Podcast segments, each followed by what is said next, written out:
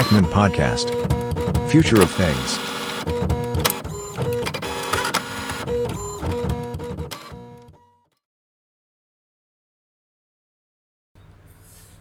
สวัสดีครับ สวัสดีคุณผู้ฟังทุกท่านนะครับยินดีต้อนรับเข้าสู่เอกแมนพอดแคสต์นะครับ คุณอยู่กับผมโดยเอกชัยครับในวันนี้เนี่ยผมจะเอาข่าวข่าวหนึ่งนะครับ มาเล่าให้ฟังเป็นกึ่งกึ่งข่าว แล้วก็กึ่งกึ่งว่าเป็นบทสัมภาษณ์นะครับ จาก Financial Times นะครับ เกี่ยวกับ ความนิยมของ vertical farm นะครับ จากฝั่งประเทศอังกฤษนะครับ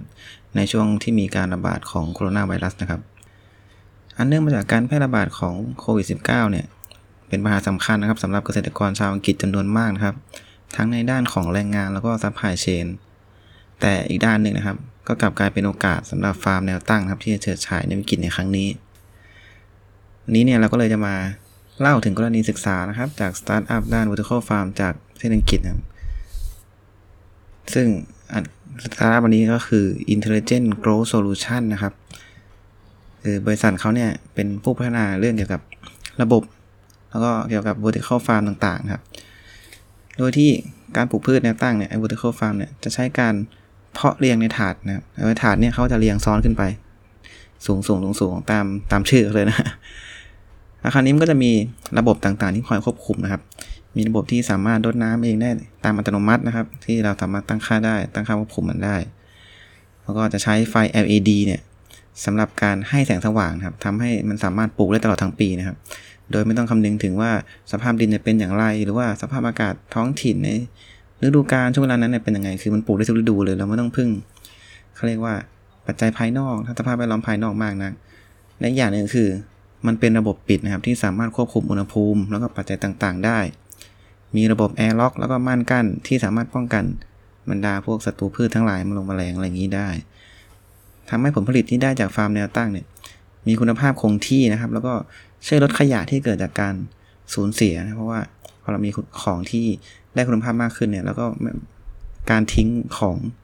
ก็จะน้อยลงนะแล้วก็มีการปล่อยก๊าซเรือนกระจกเนี่ยลดน้อยลงครับเนื่องจากการใช้ปุ๋ยลดลงอ่าและที่สำคัญเลยคือระบบเนี่ย เราสามารถทำงานจากที่ไหนก็ได้นะครับ ว่ามันเป็นผ่านรีโมทอ่าลดการใช้แรงงานได้นะครับก็ทำให้เราเนี่ยประหยัดค่าใช้จ่ายไปได้อีก โดยที่ Intelligent Go Solution เนี่ยเขาเริ่มขายฟาร์มแนวตั้งแห่งแรกนะครับ ในเดือนกรกฎาคม ให้กับกลุ่มลงทุนในอเบอร์ดีนเชียนะครับ โดยคุณเดวิดฟาคูฮานะครับ อันนี้ถ้าผมอ่านผิดขออภัยด้วยนะครับผม ซึ่งเป็น CEO ของบริษัทเนี่ย เขาได้บอกว่าเมื่อปีที่แล้วเนี่ยบริษัทเนี่ยได้เงินระดมทุนนะครับจำนวน 7 ล้านปอนด์จากบริษัทร่วมทุน 3 แห่ง แล้วก็ธนาคารเพื่อการลงทุนสกอตแลนด์ครับทำให้ฟาร์มเนี่ยสามารถที่ทำให้บริษัทของเขาเนี่ยสามารถที่จะสร้างฟาร์มนะครับที่มีขนาดใหญ่มากขึ้น แล้วก็สร้างผลผลิตได้มากกว่า 80 ตันต่อปีนะหลังจากที่พูดกันมาเนี่ยเราจะได้ยินว่าเออ มันก็มีข้อดีเยอะนะ ทั้งช่วยลดเรื่องโลกร้อนด้วยนะฮะแล้วก็แถมยังช่วยประหยัด cost อีกด้วย แต่จริงๆแล้วเนี่ยในข้อดีต่างๆ ก็ยังมีข้อเสียอยู่แล้วนะครับ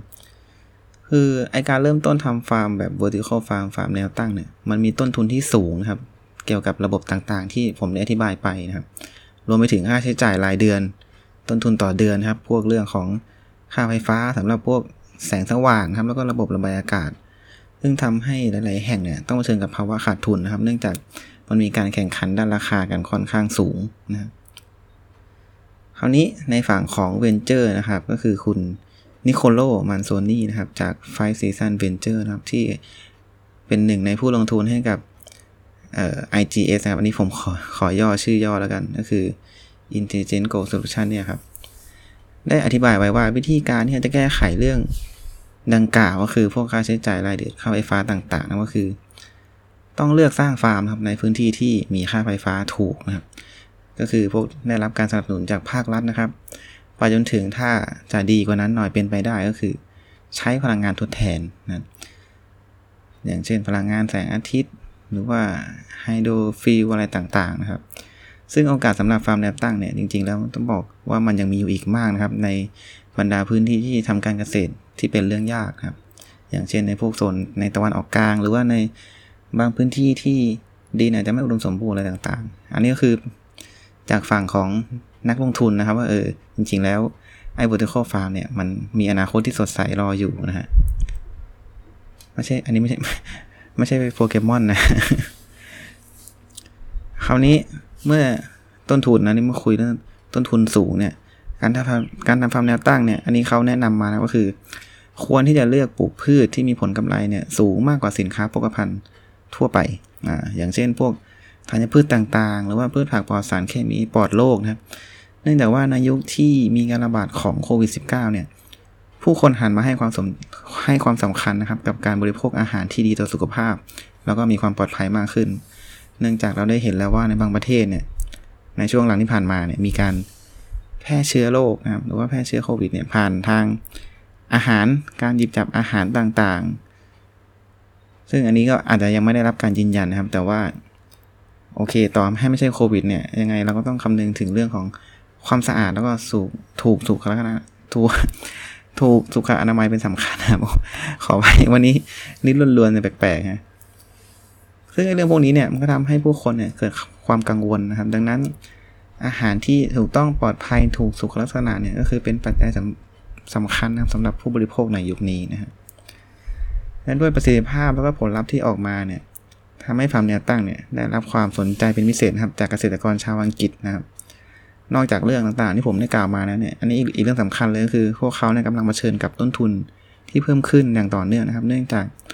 ข้อจำกัดจากมาตรการต่างๆนะครับในช่วงการระบาดของโควิด -19 มาตรการต่างๆ ก็อย่างเช่นเเรื่องอาจบางประเทศจะมีการปิดประเทศนะครับ คือล็อกดาวน์หรือว่าอะไรต่างๆเนี่ย ซึ่งก็คือส่งผลกระทบต่อการเข้ามาของแรงงานตามฤดูกาลจากยุโรปตะวันออกนะครับ คือทางประเทศอังกฤษเนี่ยเขาต้องเข้าใจก่อนนะว่า ภูมิประเทศตรงนั้นเนี่ยเราคือมันจะเดินทางไปมาหาสู่กันได้ง่ายนะครับ ก็คือทางอังกฤษเนี่ยเขาก็จะรับบรรดาแรงงานจากประเทศยุโรปรอบๆข้างอะไรต่างๆนะครับ เข้ามาบรรดาสกอตแลนด์เวลหรืออะไรต่างๆเนี่ยเขาใช้แรงงานจากพวกนั้นนะครับ คือเข้ามาช่วยในเรื่องของการทำเกษตรกรรม อมีเรื่องของมาตรการเกี่ยวกับโควิด เข้ามาเนี่ยก็เลยทำให้แรงงานเนี่ยเข้ามาได้ยากครับก็คือเกิดการขาดแคลนขาดใครแรงงานนะครับรวมไปถึงในเรื่องของ Brexit อีกนั่นเองนะครับ ที่เรื่องที่อังกฤษเนี่ยเขาจะแยกตัวออกมาจากสหภาพยุโรปนะครับ อันนี้ก็ข่าวลึกเลยฮะก็ถ้าคนที่ติดตามข่าวมาก็จะทราบกันดี ก็เลยทำให้การเข้าถึงแรงงานเนี่ย ยากขึ้นไปอีกนะครับ เจ้า vertical farm เนี่ยก็เลย ได้รับความสนใจจากบรรดาเกษตรกรแล้วก็นักลงทุนต่างๆ มากยิ่งขึ้นนะครับ อันนี้ก็ต้องดูต่อไปครับว่าในอนาคตเนี่ย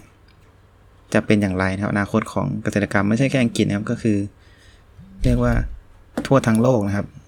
เพราะว่าน่าจะเกิดการเปลี่ยนแปลงกันอีกเยอะพอสมควรเลยสำหรับวันนี้ครับก็ต้องขอขอบคุณก่อนเลยนะครับ เป็นบทสัมภาษณ์จากทาง Financial Times นะครับ แล้วก็ขออภัยด้วยนะวันนี้ผมอาจจะพูดผิดและอะไรเยอะมากเลยนะเป็นพิเศษนะครับผม ก็ขอนำสิ่งเหล่านี้ครับไปปรับปรุงแก้ไขนะครับสำหรับ EP หน้านะครับสำหรับวันนี้ครับก็ต้องขอขอบคุณคุณผู้ฟังทุกท่านนะครับ ผมลาไปก่อนครับ สวัสดีครับ